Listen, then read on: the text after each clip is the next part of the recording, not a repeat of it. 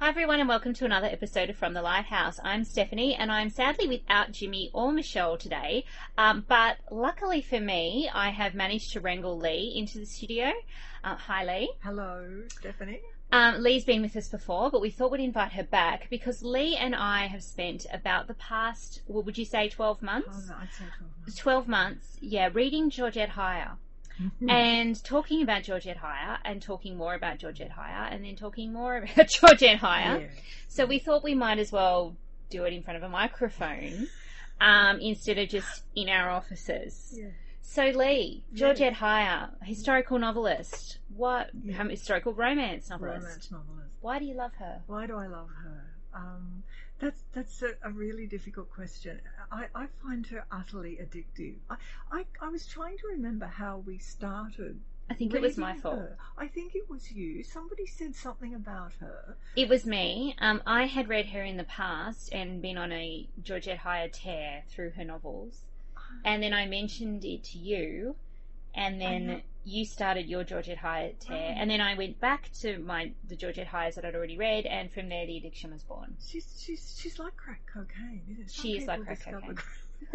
crack. We've discovered Georgette Heyer. It's a much more virtuous addiction. I I think. saw, yes, I, I would agree with that, but it is an addiction, and I don't quite. There's things I love about her, and there's things I don't like about her. I was thinking about it this morning, and I thought of when you think of all her really, the, the sort of characteristic romances of her.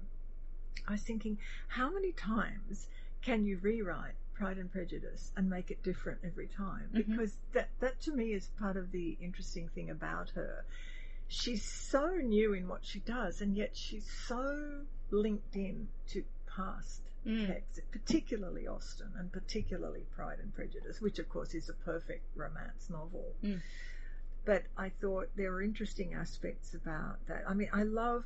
I think most of the time for me, she gets the heroes and the heroines right. There's there's some problems I have with them, but on the whole, um, I find them very engaging characters because she does that thing of presenting people who are in a very um, hierarchized, um, uh, artificial um, situation, culture, class, and in some way they're, they're they're on the inside, but in some ways they're outsiders as well Mm. because they have desires that don't quite fit. They they can't quite find the person that's the given of the romance. They haven't found the person who is the person who is their fate Mm. yet. So they're all they're sort of they're just they're not ha- they're not always happy. They might think they are. Some of the heroines think they are because they've got close relationships with their sisters or whatever, but they realise that they're not. So it's I, I find it fascinating that outsider insider thing Mm. um, I, I, I just, I, I think she's just so good at plots because we both know we're both passionate about detective fiction too, and we both know that both these genres rely on formula. Yeah. Formula. That, that particular, you know, the romance pattern, boy meets girl, boy, sort of there's complications in boy gets girl back, and Mm. you know whatever. It's just this this absolutely straitjacket of a formula. And what fascinates me about Heyer is that she can, she she just rings the changes on that. And one thing I was thinking of this morning that I find really interesting, and I know you read more other types of romance than Mm. I do, but I was thinking of the way she sets it in the families because so many times, if you think of Frederica, Yeah. so many times the hero is actually inducted into a family because Frederica is sort of the mother figure for her Mm. brothers. And in a sense, he he falls in love with Frederica, but he loves the family too. So Yeah. he becomes. It's it's a consistent pattern with Heyer that that that the, the family he falls in love with the family as well as Yeah. the woman. Yeah, that's so that's so true. I mean, and she does supporting characters like the family characters so brilliantly. Yes. Like you, they they really live. You know, I'm I'm rereading, or re, actually not rereading. That's a lie. I'm reading Black Sheep Black for the Sheep. first time yeah. at the moment, um, and just um, um, you know, 70, 80 pages in, and I brilliantly understand and completely understand Selina, Yeah. the heroine sister, Yeah. who is this fussy kind of a little bit older woman. She's in her forties, so that you know in, Yeah. in Heyer world is is pretty old. oh, Um, geriatric. yeah. yeah. and she's a bit of a hypochondriac, but she's sweet, and she's only really a hypochondriac because she's got really nothing to do, Yeah. and she just draws her so brilliantly. And you know, by you know twenty pages in, you know everything you need to know about that character. Yeah. And you're right that the, the heroes do get drawn into like the family setting, and she has this way of representing like all of the complexities of family, Yeah, the way that different so. different you know characters, the way that they rub up against each other and, and clash, but there's also like a really deep affection and love there Yeah, and and a kind of management. Like a, her heroines are really good at kind of managing yeah. their families, and Yeah. like not manipulating, but ensuring that things go as they want them to go, Yeah. so to speak. yeah. Um, so yeah, that's a, a, something that I absolutely love about her. And as you say, she's just so good at plot. Yeah. She's just so good at plot. The Talisman Ring is one that stands out Oh, for me oh, love because she Yeah. it's it's like a gothic novel Yes, it is. and it's got all of these little strands in it. And you think, how is this all going to come together? But then it comes together beautifully with not one strand left hanging. No, no. But not in a but not in a kind of creaky, you know, I'm making this happen because this No. needs to happen. No. It's just beautifully done. You believe in the logic of it. You believe in the logic. time? Yeah. And you think this is the only possible way this could have ended. yes, yes. But it's not creaky, it's not Yes. it's not um Yes. it's not obvious. And I read a lot of contemporary fiction, and to me, I think I've said this on this podcast before, but um, to me, the problem with a lot of contemporary fiction is plot. Like they're really good at character, they're really good at imagery, they're really good at writing. yeah, But then yeah. I get to the end and I'm like, well, that was a big load of nothing because the plot yes, kind of just it doesn't. Falls in a splat or something. Yeah. Um, whereas with with Georgette Heyer, I always feel like the ending is just this perfect nugget of, of brilliance, and, and I Yes. can't imagine it ending in any other way. And I just think that's such a an underappreciated It- skill. I agree. I agree. It's fascinating, isn't it? And you're right. N- there's never any loose ends, but there's never that sense. Oh, well, it's been forced to happen. Mm. She makes, as a reader, she makes you believe that this is the way it should be, it, Mm. it, and it has that. Maybe that's part of the drug. You, you, I'm always satisfied at, Yeah. at the endings of the novels. Yeah, and I think you uh, maybe after modernism, I don't know. We, writers will be slaughtered. Lost. we lost can bag out modernism here. That's lost fine. the capacity to to do plots because Yeah. so much of modernism and new modes of writing are against those sort of strictures of plot. mm. And we've said this before. We think she's probably read. At most, she's read a lot of Gothic, Mm. particularly She clearly Gothic. Yeah, She's she knows Austen inside out. She Yeah. knows the Brontes inside out. I think I keep finding little hints of 19th century novels all the way through, and that and if if you want amazing plots, um, when that's Mm. that's the century you go to, that's right. Yeah, because that's where it all came from, and that that ability to put these things together in such a satisfying way. Although in the 19th century there is often there can be that sense, oh well, it's just all getting tied up for the sake of it. She's better than that Yeah. in some ways. Um, but yeah, but you, you mentioned Selina, and I and I know in in the Black Sheep, and I know you haven't finished it yet. But what I found really interesting is um, Selina and um, Abigail are versions of uh, Lizzie and her Mm. sister in, in Pride and Prejudice.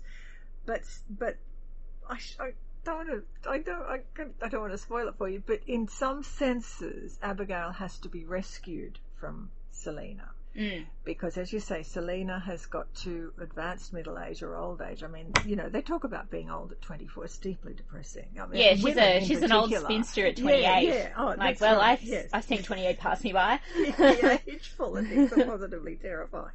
But Selina sort of relies on Abigail to make her life for her. yeah, And this is so that's how that particular romance plot has to work out Mm. because Miles has to he comes into that and in some senses he has to rescue her from that. Mm. So you get the two versions of the families in, in broad senses. You get the family is absolutely feral and Mm. parasitic and quite manipulative of the hero and the heroine because it Mm. happens with both the male and the female characters.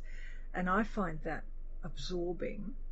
But you then you get the family as very supportive and Mm. and, and and making things okay and and as with um, Alverstoke in Frederica he comes in and he becomes part of the family they don't have to destroy the family or break up the family the whole point of Frederica is that he becomes part of Frederica's family at the Mm. end Well, and if that's like Venetia as well. yes Because the, the, The young- hero, yeah, the, the hero comes in and she's Yes. got these two brothers who are kind of problematic in their own different Very- ways. yes yes It's a loving family. They they love each other, but she's also kind of yoked to, to kind of her role of taking care of them. yeah. And, they- he, yeah, and the hero comes in and kind of saves her from that, even though they're not they're not malignant in any way.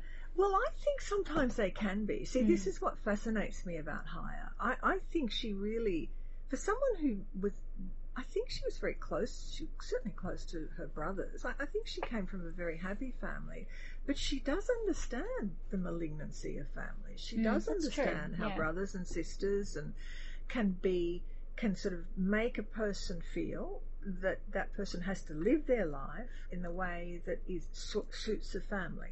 Well, I suppose it's not um, what where I'm making the distinction between you know being kind of malignant or not is that they don't kind of the, the family members often don't see it in that way. They think they're behaving in kind of neutral or loving Oh, ways, Absolutely. but Yeah. they are actually Yeah. restricting the lives of the of the heroines in various ways. So it's Yeah. not a kind of conscious choice. I'm going to be you know I bad know. to my sister. no. It's just the way I'm acting causes these unintended consequences for my sister. And it's so beautifully observed, isn't it? Because it all comes out through character. Mm.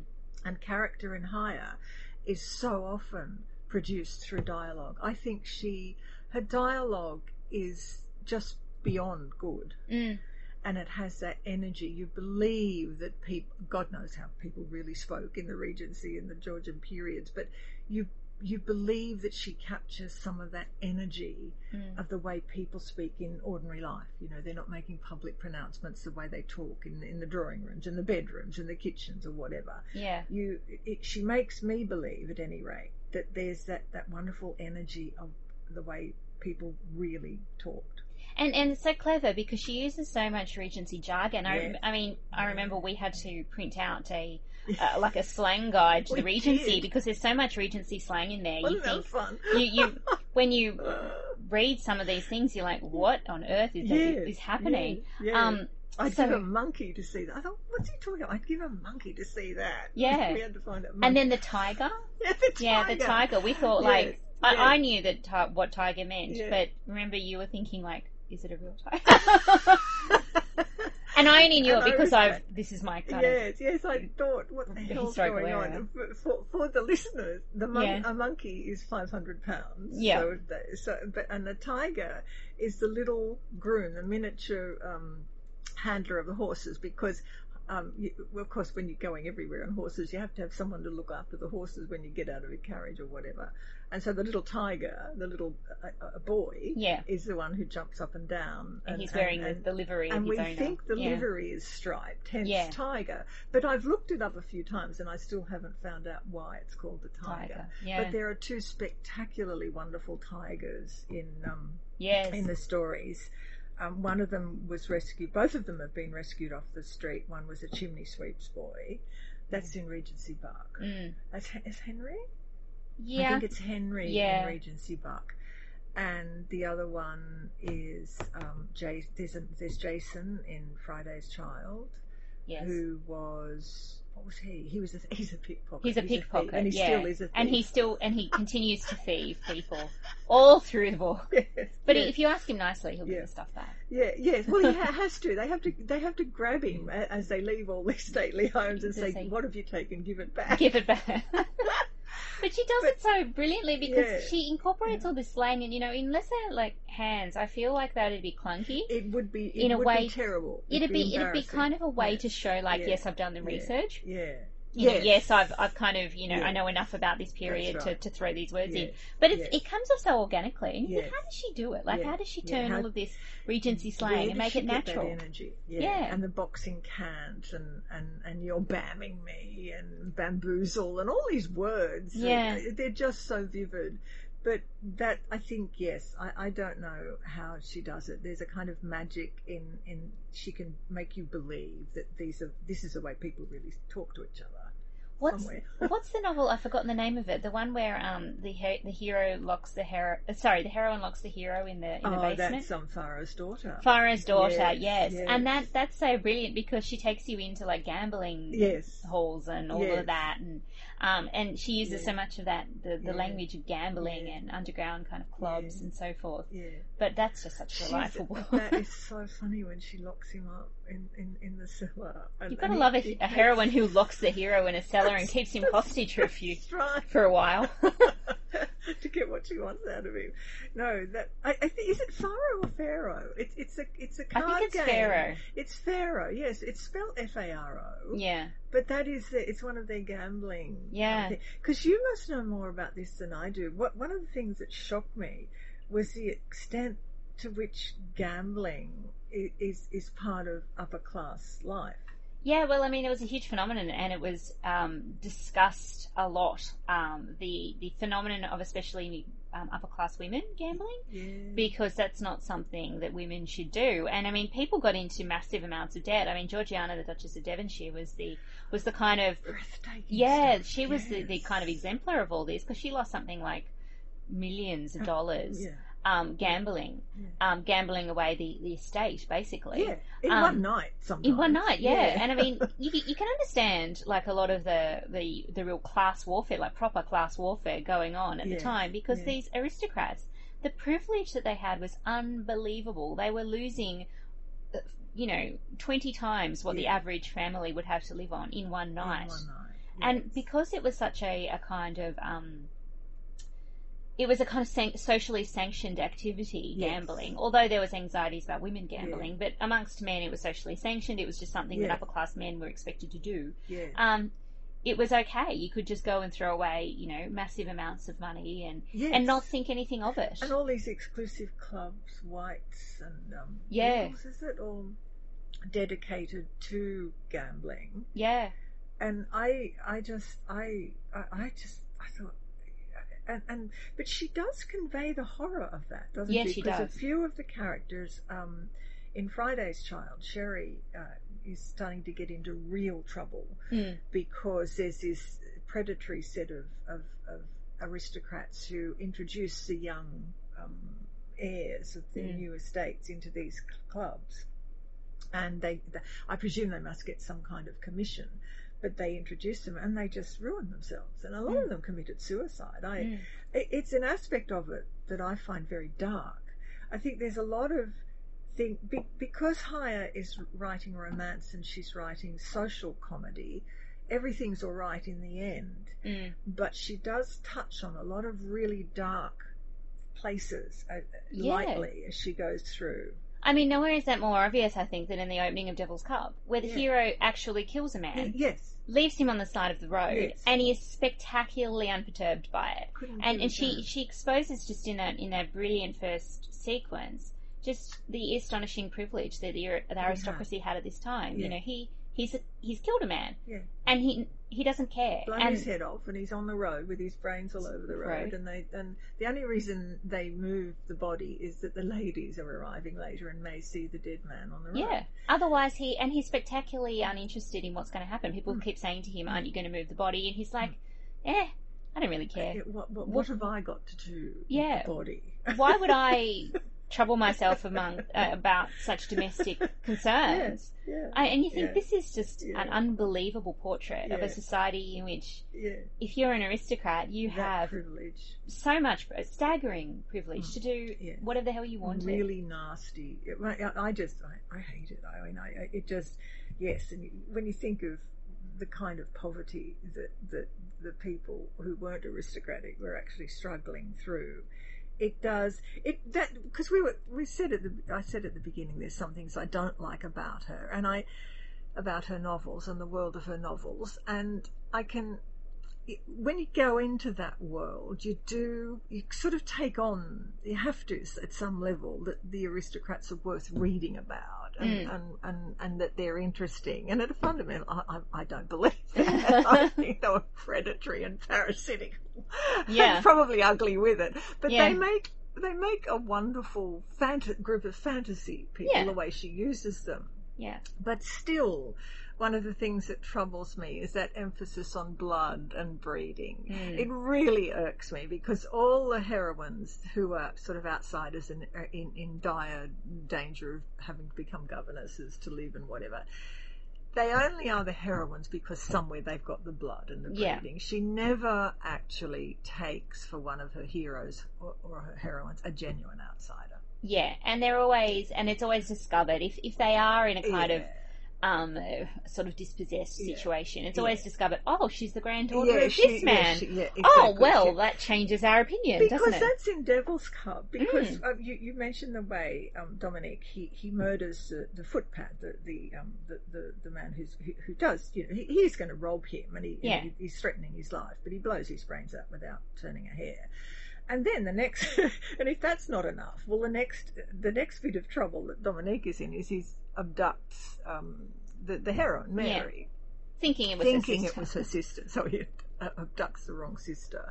But he's thre- he threatens to rape her, He does threaten to rape her. and it's real rape. It's not it's not pretend stuff. I mean, Yeah. that, that is that, and, and he only doesn't do it because she shoots him. yes. and and so I I sort of think, oh, what what the hell am I taking on when I go into what Antonina calls the text world? Yeah. What what what am I? What do I have to take on to like this stuff so much? So I'm finding, I because I don't take it on. So uh, for me, I think I just move it into the realm of fantasy. Well, I mean, that's such a great. Devil's Cub is a great example because, you know, we have got a hero who does murder, who does abduct one of the sisters, Yes. the wrong one, Yes. but leaving that aside, Yes. abduct a, a woman. Yeah, He does threaten to rape her. He Yeah. doesn't rape her. Yeah. But even still, that the threat is there and the threat is real, and Yeah. he tells her the threat Yeah. is real. Yeah. And yet, as a reader, we love him. yes, yes. It's really tricky It's stuff. really it? yeah, and you have to yeah. kind of catch yourself and think, what am I actually doing Yeah, here? what am I taking on? What am I taking on when we I read really this? like this stuff?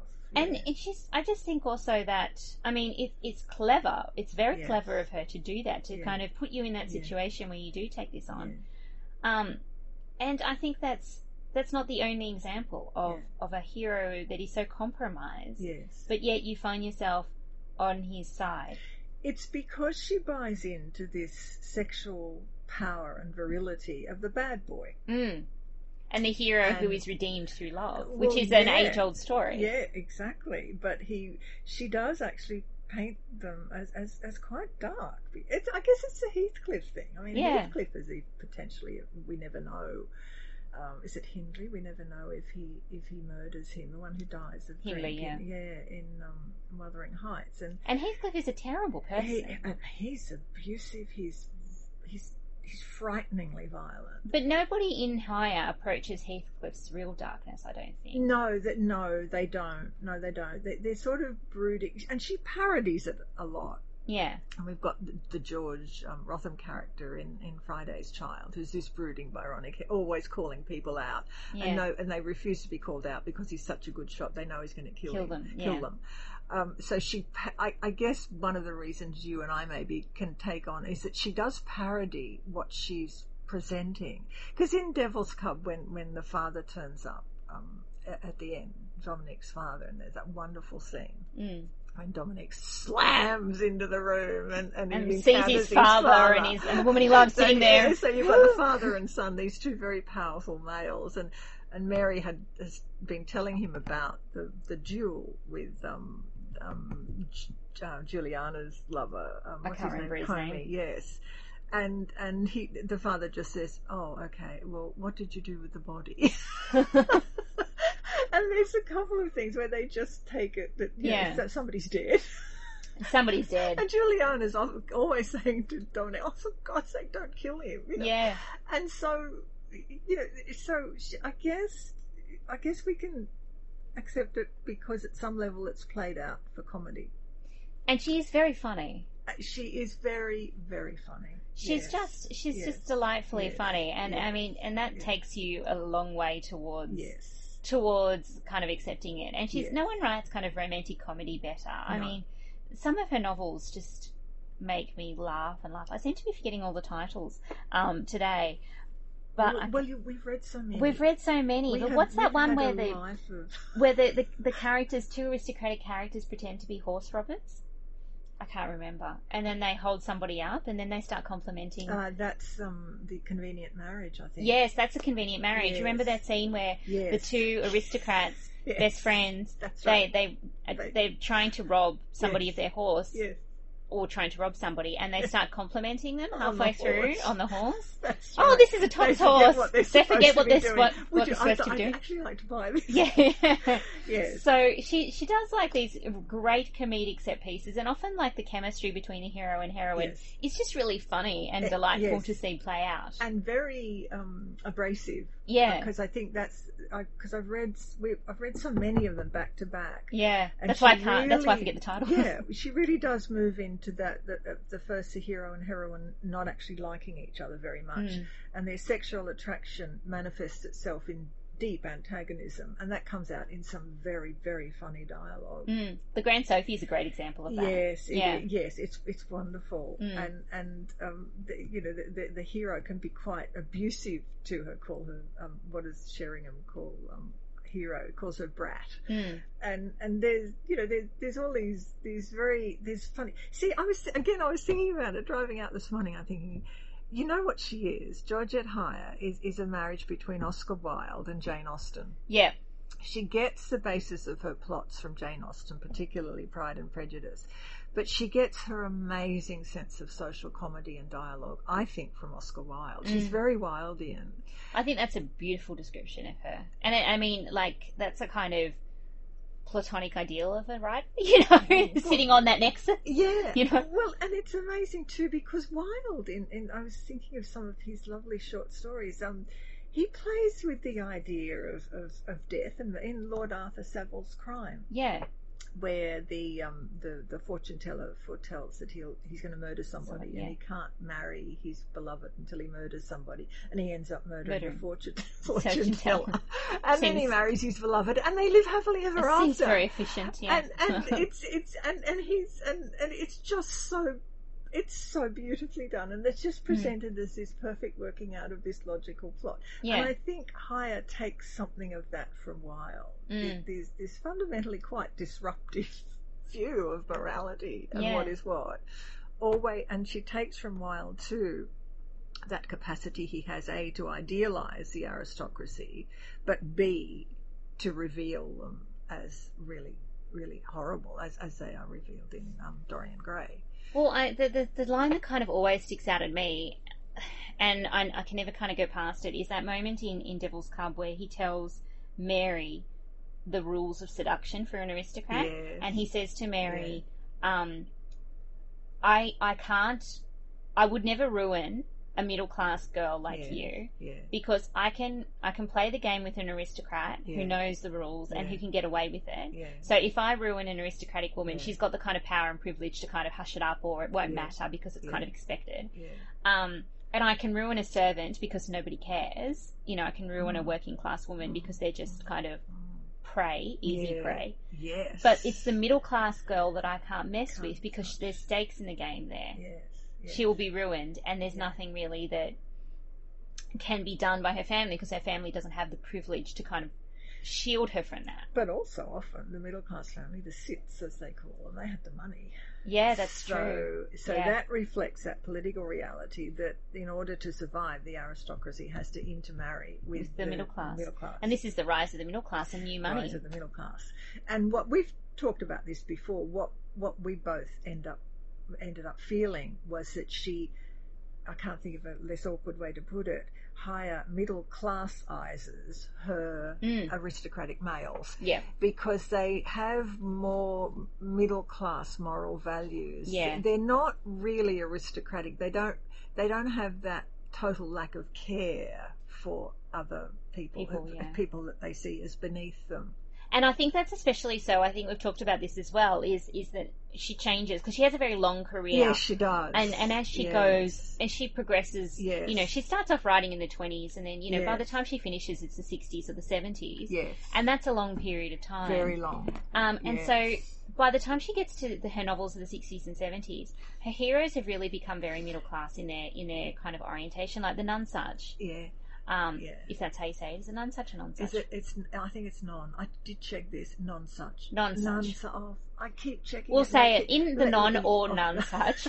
Um, her hero is is a philanthropist, yes. and he yes. and he he's That's aristocratic, right. but he also Yes, he he spends a lot of time setting up schools and so forth. for the for- for, for the, the really poor, poor, children yeah. because he wants them. Yes, and he comes from a philanthropic branch of the aristocracy. His mother's a philanthropist, Yeah. so was his father. and he yes, has a very right. kind of she deep commitment to to that. that. Yeah, so I think Yes. that that again is Yes. a, a kind of way of both. I mean, in a way, it's getting the aristoc- aristocracy off the hook by saying, well, they can do good because they are, if they're philanthropic, then that's a good. yeah, yeah. You know, so Yeah, it- we it don't gets- have to read have a revolution. We don't, yeah, we don't have to overthrow them because actually they're spending their money educating the poor. yeah. Let, let them get on with it. Yeah. So that kind of gets them off the hook. But on the other Mm. hand, it kind of um, it does sort of middle cl- make them more middle class, more understandable, Yeah. more more relatable Yeah. to the Yeah. reader. yes, and I think we can't forget the reader. Like she's writing schoolgirl fantasies in many ways. This is something I've really been thinking about too, because she said herself in, in, in one of her letters, I think to the publisher, that she really wanted to move away from the aristocrats, which were getting fed up with them. But the schoolgirls Loved let them. her. They loved the dukes and the earls and the mar- sorry marquises and all that. And Yeah. so, in some ways, she was constrained, and and she was. Uh, have you read Penhallow yet? Yes, I've read Penhallow, yeah, I think that's one of her most brilliant novels. which is a crime novel, And, really. and yes, yeah. the the detect it's actually it has a detective, Detective in it in it, at the yeah. end, and it's usually categorized as categorized as one of her detective novels. But that's a an upper middle. That's it's upper middle class, but that's a middle class family, and the family politics in that are just horrendous. Yeah, they're so terrible. It- they're it- such terrible just- people. it- uh, yes, they are, and so she's moving into genuinely dark Mm. territory with that. But that was one of her least popular novels. The publishers hated it. The readers wouldn't didn't like it much, and so she had to go back to the aristocratic fantasy, uh, Mm. social comedy stuff. Which is a shame, really. Yeah, I think so. But see, I mean, there's middle class snobbery too. I don't know Yeah. to what degree she was ever able to completely disassociate herself from that hideous kind of class politics that are embedded in every level of, of the class system. And there's also a snobbery about dismissing them as schoolgirl fantasies because even Yeah. though, even if they were read a lot by young women, Yes. um, and that they were read in a fantasy context, isn't that okay? Yeah, well, it You know, should be. it should be, Yes, yeah. because if they're reading so, they're, they're not. They're not always easy reads. I mean, there's complicated stage setting and dialogues and plotting. Yeah, and I Um, mean, yeah, it, it's what's and I think that that? yeah, well, and, and I mean, it's asking, it, it's presenting relationships that even though we're in a time of massive gender inequity, Yes. right, it's presenting Yeah. relationships that are remarkably egalitarian. Yes. You know, the, the yes. I mean, except for some that are a bit Yeah. kind of Yeah. problematic. Yeah. Um, the the relationships are marked by like mutual love and Yeah, respect. and respect. It's not about a man possessing a woman No. or, or you know No.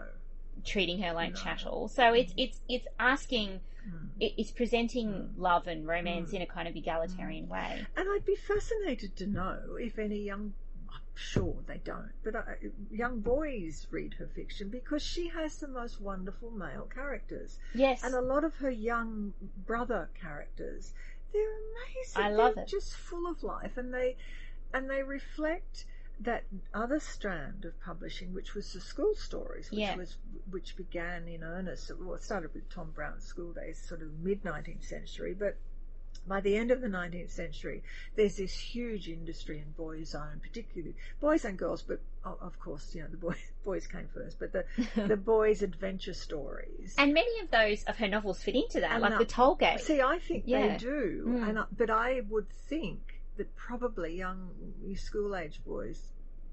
I don't think they'd be reading Georgette. I just can't believe that. But it's a shame Yeah. that they don't. Well, I think it's how they're marketed because you know they're they're presented with you know Yeah. girls in pretty dresses on the front oh, cover oh, the and so covers forth. of them are terrible. You just have to ignore the covers. Why Yeah. do they do that?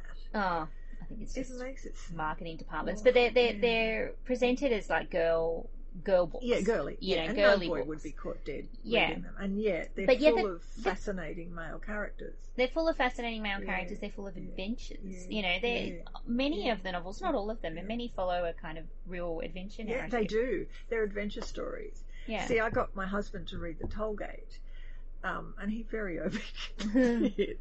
and and he he I mean he wasn't raving about it, but he said he liked it. But he reads the Patrick O'Brian seafaring Yeah. um, stories set in the Napo- Napoleonic Wars.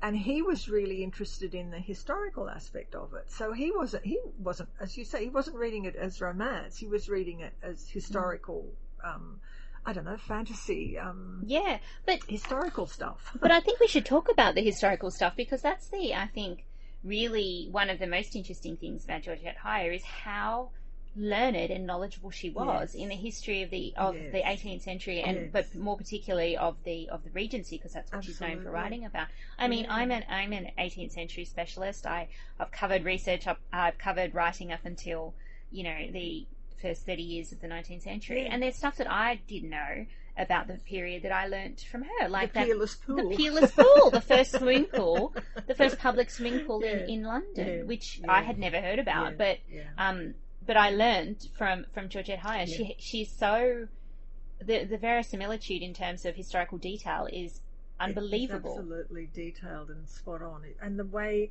I mean, I don't know as much as you do about the fashions, but she's so careful the way she describes all the male clothes, and you can see them changing as the period Yeah. goes. We move from the from the Georgian period where it's all lace and Ruffles and, and- ruffles yeah. and, ma- and wigs and powdered hair and men wearing makeup. I mean, don't And- you find that fascinating? Yeah, well, and especially in the Georgian, lots- sorry, lots the, the 18th century kind of Yeah. novels, the the um before that she gets into the Regency Yeah. stuff, like I'm thinking about the Black Moth and um, yes, Devil's Cub Black, and yeah, uh, Black um, Moth, um, these old shades, these old shades in particular. and the that's probably- masqueraders. Yeah, these old shades is probably the best example of that. Is the men are dressed much more flamboyantly than, than, the women. than the women, and they wear jewelry. They wear they wear beauty she- spots on they their ha- face. They do, and they ha- they wear powder and they wear rouge and Yep. they wear wigs because in um, the one where the Cinderella, it's a male Cinderella story. Uh, a powder and patch, yeah. um, he's the he's the bluff, blokey kind of man who who is his, his beloved won't accept him because he's not dressed like the macaroni. He's not he's not playing the the, the effeminate male that is the deeply masculine male in that. Yeah. It's all very confusing. But he has to have his hair all cut off so that he can wear the wigs. And there's that lovely scene at the end where she she she he, she, she loses the locket and it's had a, it got a lock of his hair in it, and she says to him at the end, "Oh, your poor hair," because he's had to have it all shaved off so he can put these immensely large and ornate wig- wigs, curly yeah. wigs. And it just shows you too how kind of artificial and constructed these notions that we have of, of ah, masculinity, and how men should should Yeah. dress because Yeah. it's even though these men are you know powdered and patched to, to within an inch of their lives and they're in high heels they're in pink you know yeah, um yet flowered brocades and Yeah. silks and but that's the epitome of Yeah. masculinity that's the epitome of like Yeah. your hot kind of stud of the time and is dressed in pink ruffles male. yeah and she reco- she actually manages to convey that, doesn't she? yeah because they've got that. It, in some ways, that's it makes them a little bit sinister because they have all the they they kind of take on an empowered femininity, don't they? Well, there's that beautiful scene in these old shades where, where Avon is like unmasking the kind of plot that has kept Leonie out of her inheritance, and he's there in like an outfit head to toe of gold Yes. and sparkles and like yes. glittering with diamonds, Yes, and he's yeah. and he's got this and he's got this walking Yeah, cane, which is you know he's not on a he doesn't need no, cane, it's, an a- one of affectation, those yeah. ornamental thing. Yeah, and so and he's he's this amazingly over the top figure, and yet he's so menacing and threatening. And Yes. you think like a man Yeah. these days, if he turns up in you know gold pantaloons with you know yeah. ruffles and diamonds Yes, and a yeah. wig and Yes, you know yeah. makeup and rouge, Yeah, all this, yeah, you would yeah. think he was dressed in an effeminate way. But Yeah. here he is the He is epitome of masculinity. male. Yeah, That's right. So it's that, that kind of double whammy yeah, of the virility and aggression of the male with the peacock qualities. The the, the yeah. The, the, I I find it fascinating, but also a bit appalling. But isn't it interesting? Beau Brummel, who haunts all these stories, Yeah. And who appears in some of them. and yeah. appears in some of them, he was the one who changed all that Yes. because the And way we've become obsessed with Beau Brummel now too. yes, we have. But Brummel was the one who, who made all that look silly. All that Yeah. macaroni stuff um, with with the wigs and the cane and the, The makeup, and the yeah. makeup. And he just had men in the very basically what men wear now in their Yeah. suits and their White tie. white ties, Yeah. and that's what that's what Brum, Brummel made fashionable. and it's still being sold on Savile Row, you know. yeah, exactly. And Brummel made it so precise, and everything was so intensely elegant at a, a kind of minimalist level. Are the shirt points and the collars Yes, starched yes, and yes. pristine. and, it, and it, it all hugged the male body. So there was the male display of Yeah. the body, particularly the you know the, the male part of the body. We were talking about this too, uh, but it became more subtle. Yeah. uh, with with Brummel, it became more subtle but still intensely But- sexual. yeah, and still there's a kind of predatory aspect to it too. Mm. It- It's a way of of making you know of of, of, of, of making your yourself felt, of making your will prevail. It, there's there's a there's a it's all about power. Yeah, it is all about power. I think her novels are all about power. They are, are all Yeah. about power and, and, and the different ways that's manifested. Yes, and she's- clothing is one of them. And Yeah. clothing is one of them. That's right. And she's trying to humanize it. I think. You see, I think what you and I feel in different ways is that she can be a bit of an apologist for aristocratic privilege if you're inclined to read her that way. Yeah. I think there are ways of not reading her that way. Yeah, But it can be quite troubling. yeah. Well, Um, while we're on the subject of clothing, before we move away from it, there's a lot of cross dressing. Oh, good old Heyer. Yes, yes, yes, I mean, yes. It's it's kind of it's interesting the way that cross dressing is represented because a lot of the male characters fall in love with the heroines while they are exclusively presenting as Dressed men. as male, young, young, Young boys. very young boys. yeah. And it's So what are we doing? With so what do you how do you read that? Like do you read that as a as a homosexual, as a coded homosexual desire? I mean there's one scene in I can't remember again what book um it's, it comes in, but there's one of them that's about cross dressing where the hero actually kisses the heroine while she's while she's dressed as a uh, as a young boy and scandalizes, you know, everybody Yes, around. What, what is it? You've made me start forgetting the type. What is that one? Oh, I anyway, yes, I know the one you mean. Yeah. It's not the Corinthian. I think it might Uh, be the it Corinthian. might be the Might be the Corinthian. Corinthian. Yes. I'm sure I'll remember five minutes after we Yeah, stop that- yeah, I recording. think it's the Corinthian. And yes, he does. And, and, and the people, they, they get off the carriage and the people are all looking back and she says, no, no, they, they, can, they can see us. And he says, I don't give a And, damn. yeah, and kisses her anyway. yes, yes. But you're right. Uh, And so what, what are we doing with that one? I don't know. Well, I don't know. I kind of. My secret suspicion is that she was a lesbian, as you know. I've told you that before. Yes. Um, because she, she in in the photos of her, she's she's very masculine in affect, I think, um, and she seems to, I don't know, she almost seems more interested in men than women, to me, because she's she takes along. All of her male characters are so beautifully drawn. yes, And The Masqueraders, I think, is a really Oh, interesting that's example of, brilliant. of playing with yes. like a, a, a queer reading of, of what's going on in the romance. Yes. So I don't Yeah. quite know what Yeah. to make of the the, yes. The preponderance of cross dressing, yes. but I think it, it's it's an interesting kind of comment on, on gender at the time. And I mean, cross dressing was a phenomenon at the time um, that was you know quite talked about. So um, actresses would appear Yes. in breeches roles on stage. That's right. Yes. Um, and that was Yes. quite exciting because the thing with pants is that if you're wearing pants as a woman, you're showing off more of your legs than if you're wearing these voluminous skirts. Yeah, and right. so that's very so sexy. the body Yeah. becomes much more. I mean, that goes back to restoration comedy. Doesn't Yeah, it does. And- It goes- and yes. the actresses, so, yeah, all that that was incredibly popular. I think she's fit, feeding into that. Yeah, she's definitely feeding off restoration comedy. Yeah, that's right. And that's what these women would star in. They would star in As You Like It, where they'd be a girl Yeah. pretending to be a A boy. boy, yes. And so they'd have to wear, you know, tight Yeah. pants. And it was all very Yeah. exciting to see an actress in a tight pants. I, I think there's all kinds of fascinating queer readings available of, of Heyer.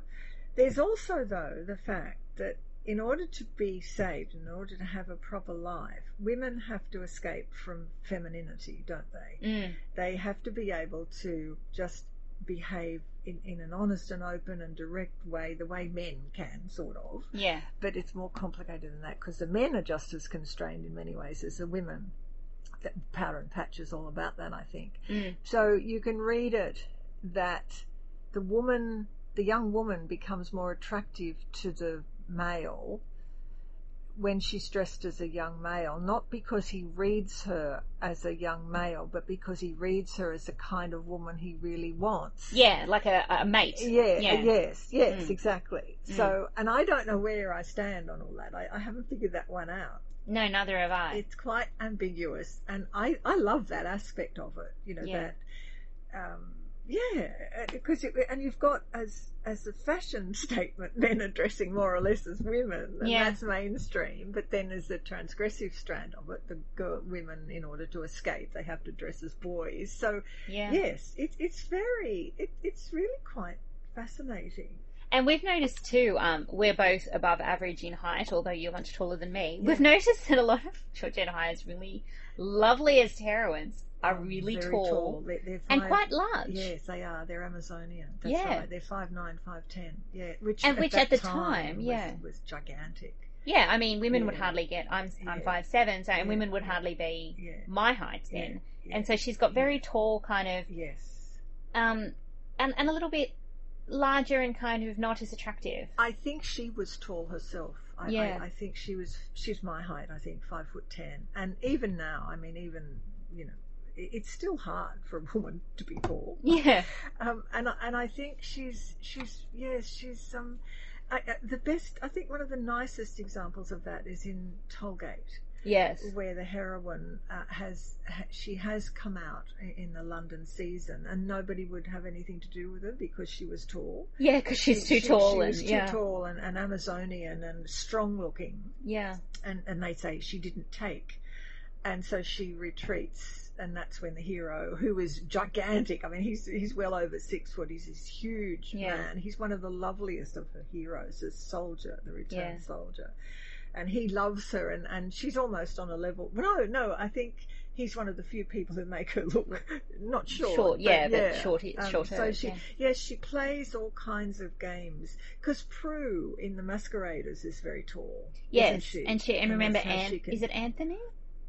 Is the man mountain? yes yes Um, An- is it fanshawe anthony sir anthony Fanshawe, something like that. Yeah, and he's, the man he's mountain. huge yeah, he's big yeah and again, she can. yeah There's there's there's so Mm. much gender play in the masqueraders because okay, so the the conceit of that story for the listeners is that um, it's a brother and sister, and they've gender swapped yes for various complicated it's reasons. to hide their identities Yeah. yeah So they the Prue appears and lives as a, as a man, and her brother appears and lives as a woman, Yeah. which I think and their, brother, yeah, their brother and sister. again Yeah, is is yeah. is um quite interesting because I think it's you know in the history of kind of cross dressing it's always been kind of acceptable for a woman to dress as a man um but in certain ways anyway Yeah. more acceptable than a than it is for a man to dress as a woman because effeminate is bad yeah, but yet this this man is a wonderful woman and he's Yeah. got women and they're all interested in and him. They lo- and they love everyone loves the way he looks as a woman. yeah and they say oh you know you're such a beautiful sexy woman you know? Because when the um, the woman at the end sees him, the older woman sees him, and he's dressed as a young male. The first thing she says is, "Oh, you would have made a beautiful Mm. young woman." Yeah. and he captures sexual interest as a woman Yes, he does. Mm. Oh, he does. Yeah. and he plays on it. He li- he enjoys. he enjoys it he yeah it. And so you can you can certainly make that. A, I mean, it's it's almost Yeah. it's it's almost too easy to have a queer reading of it's that. interesting, yes, and it's interesting, isn't it? You you know you're never quite sure as a reader if Sir Anthony, I think he's Anthony Fanshawe. I hope we got the names right. It has has figured out that Prue is actually a young male right Yeah. from the beginning Yeah, because he immediately becomes her protector. His Yeah. he, he takes her on and it's not as clear. Whereas in the, these old shades where there's there's he, he- cross dressing as well, he knows from he the very beginning. from the from the get go. That's Yeah. right. But you're not. You, you you are told at the end of the novel that he's always known, but for most of the novel, he's being really lovely and being very protective and quite loving towards what Mm. we is a young he, we think we think he thinks is a young male. Yeah, yeah. So she, it it frees her up Mm. to make to, to make observations about different kinds of attraction, different kinds of desire, different kinds of loving. Mm. See, I think I love the way she does that with brothers and sisters too. Yes.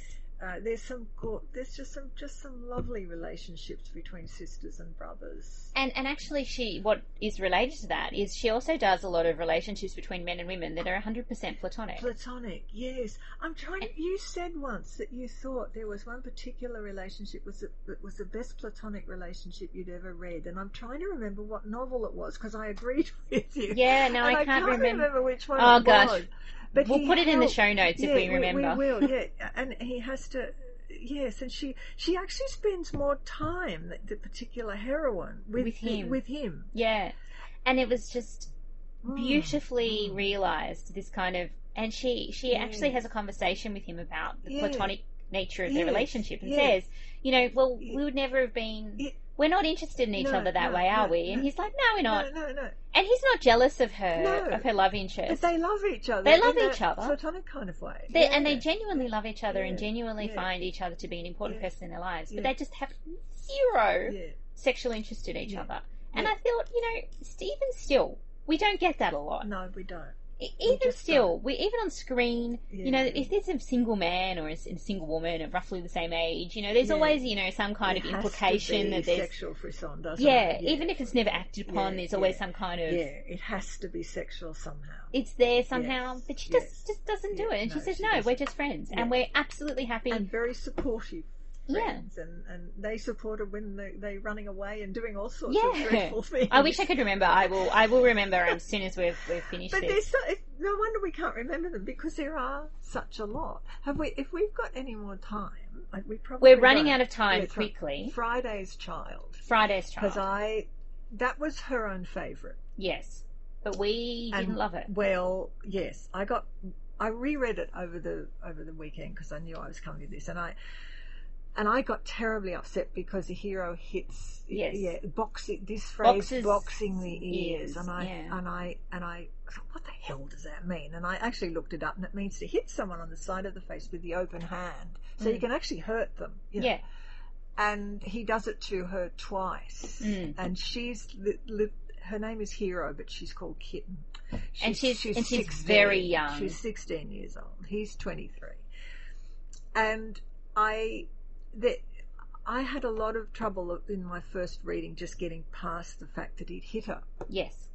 Uh, did, did you feel that? I, I, I definitely felt that. And I that one didn't work for me because I think they were so young and silly.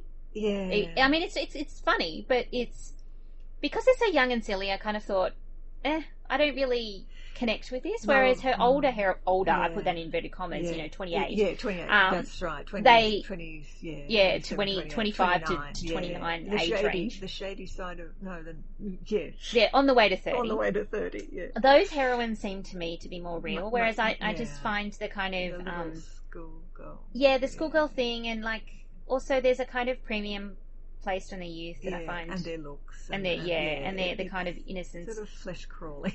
It's it's quite odious, but the one that actually That's a very irritated. Georgette Heyer word. Quite odious. Odious, I'm yes, so sorry, I've- I've lapsed into How Heyerisms. Wonderful. Oh, you're damning me. but the one that irritated me more than that, I loved the rest of the book, yeah, but the Grand Sophy has a noxious piece of anti-Semitism, anti-Semitism which just really knocks you sideways Yeah. as a reader, doesn't it? it Yeah. really is horrendous, Yes. and you think what do you do with it? Mm. yeah, it's very hard to kind of come and to it's grips. everywhere in golden age detective fiction. Yeah, it's- it's just- really it's hard to read. Yeah, it is And I hard. feel what like- do you do with it? How yeah, do and I it? really wish it wasn't there, but Mm. like you have to kind of, and I love everything Mm. in that book that's not Yeah, that yeah. horrible chapter of anti-Semitism, and you yeah, think I can't like.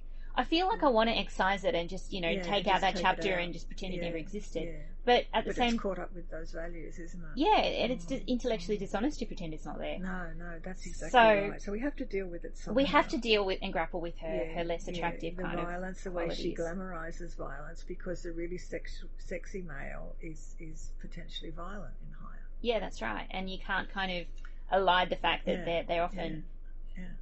Can rape Uh, yeah, yeah. Well, in Devil's the Devil's Yeah. He's a murderer and and a, a would be rapist. and a would be rapist. Mm, Yeah. So what do we do with it? What are we going to do? I don't know. Let's well let's be intellectually dishonest and think about and think about what we do like before we go. Mm. Um, this is probably a very horrible question to ask you, but if Mhm. you had to pick one Oh, don't do this to me. okay, No, I'm no. going to say mine. Yes. While, while you think, All right. Okay. All right. Tell me. Venetia. Oh, Yeah, I just absolutely love. Like, I find so that the couple yes. in Venetia to Yes. be so Yes. cute and sexy, and I don't know. I just love. And the, he's a rake, but he's, But a, he's- he's a he's a good nicer- rake. Yes. He's not a he's not a rapist rake. But well, he does though. At the oh, beginning. Oh, he says he says he says something about being in an orgy. no, no. When he first meets her, and he thinks she's on his. Oh, he's a yes, that's right. on his property. Yeah. and he grabs her. that is true. and he. Yeah, Oh, gosh. Stephanie. I'm really You- disturbed by my own yeah. proclivities now. See, let's this is what I say. let's move on Let's from move on. Stephanie's Well, weird I- taste. I love Venetia too. I love the Reluctant Widow oh, I do because. I think it retells Jane Eyre in a fascinating way, and Mm. it's such and again, she's an older heroine, and she's a much Yeah. older heroine, and he's a lovely. Mm. He's just this common sense, you know, wonderful hero. I love Cotillion because the hero is a hero because he knows how to get a cab in the rain. Yes. Not because, and she deconstructs the Regency rake or the, the Yes, rake that is a very clever in, one. in that one. I love Arabella Yes, be uh, she's a young heroine, but um, he I love the way she has the social conscience. Yes. and it, they have to um, look after the little chimney sweeps boy. Yeah. and she foists the dog on him, Ulysses. Oh, the dogs. Yes, Yes. See, Ah. there, there's and and I I love Frederica. With the, the because of the two brothers, and I did warm to Friday's Child because of the three friends of Sherry, the, yes, the hero. they are hilarious. And. I, as I was reading it over the weekend, I thought she's almost marrying them as much as she's marrying him. well, that that goes back to that big point we made at the beginning Yes. about marrying into the family. yes, Yeah. and, and they adore her, and and Sherry has to come to terms with that, and, Mm. and he like, he threatens to kill George because he thinks it's sexual because George actually kisses her, Mm. and so I I was actually more interested in the complexities of what she was allowing the heroine to feel and do in Friday's Child. But there's still the violence and there's still the rape. There's the anti you know, I don't know. What do we do with her? Well, I We think that her. we read her. I would encourage our listeners to read her too because she's so Yeah. wonderful. And Yeah. once you start, you will never stop. And luckily, there's what, 50, 60 of them to get through? Yes, they're 50 60. And once Yeah. you read her, you will want to read Oscar Wilde. You will want to read the Brontes if you haven't already done so. You will want to read Jane Austen. You will want to read female Gothic. You will want to read 18th and 19th century novels. That's right. So it is. you? It is just the gateway drug to so much. Gateway drug. Thank you so much, Lee. Thank you, Stephanie. As you can tell from the enthusiasm with which we've approached this podcast, we could talk for like maybe Yes, five more yes, hours, we've had to probably more. We, we do have to go because we're going to lose the studio in, in a second. Um, thank you again, Lee. Thank you, Stephanie. It's been a great, a grand pleasure. It has been a grand pleasure. I feel like that should be the name of a, of novel. Uh, this has been another episode of From the Lighthouse. Um, if you could please rate and review us on iTunes, that would be greatly appreciated. And send us any feedback or suggestions for future episodes. You can send them through an iTunes review or through our website at fromthelighthouse.org. We will see you again in two weeks. Bye.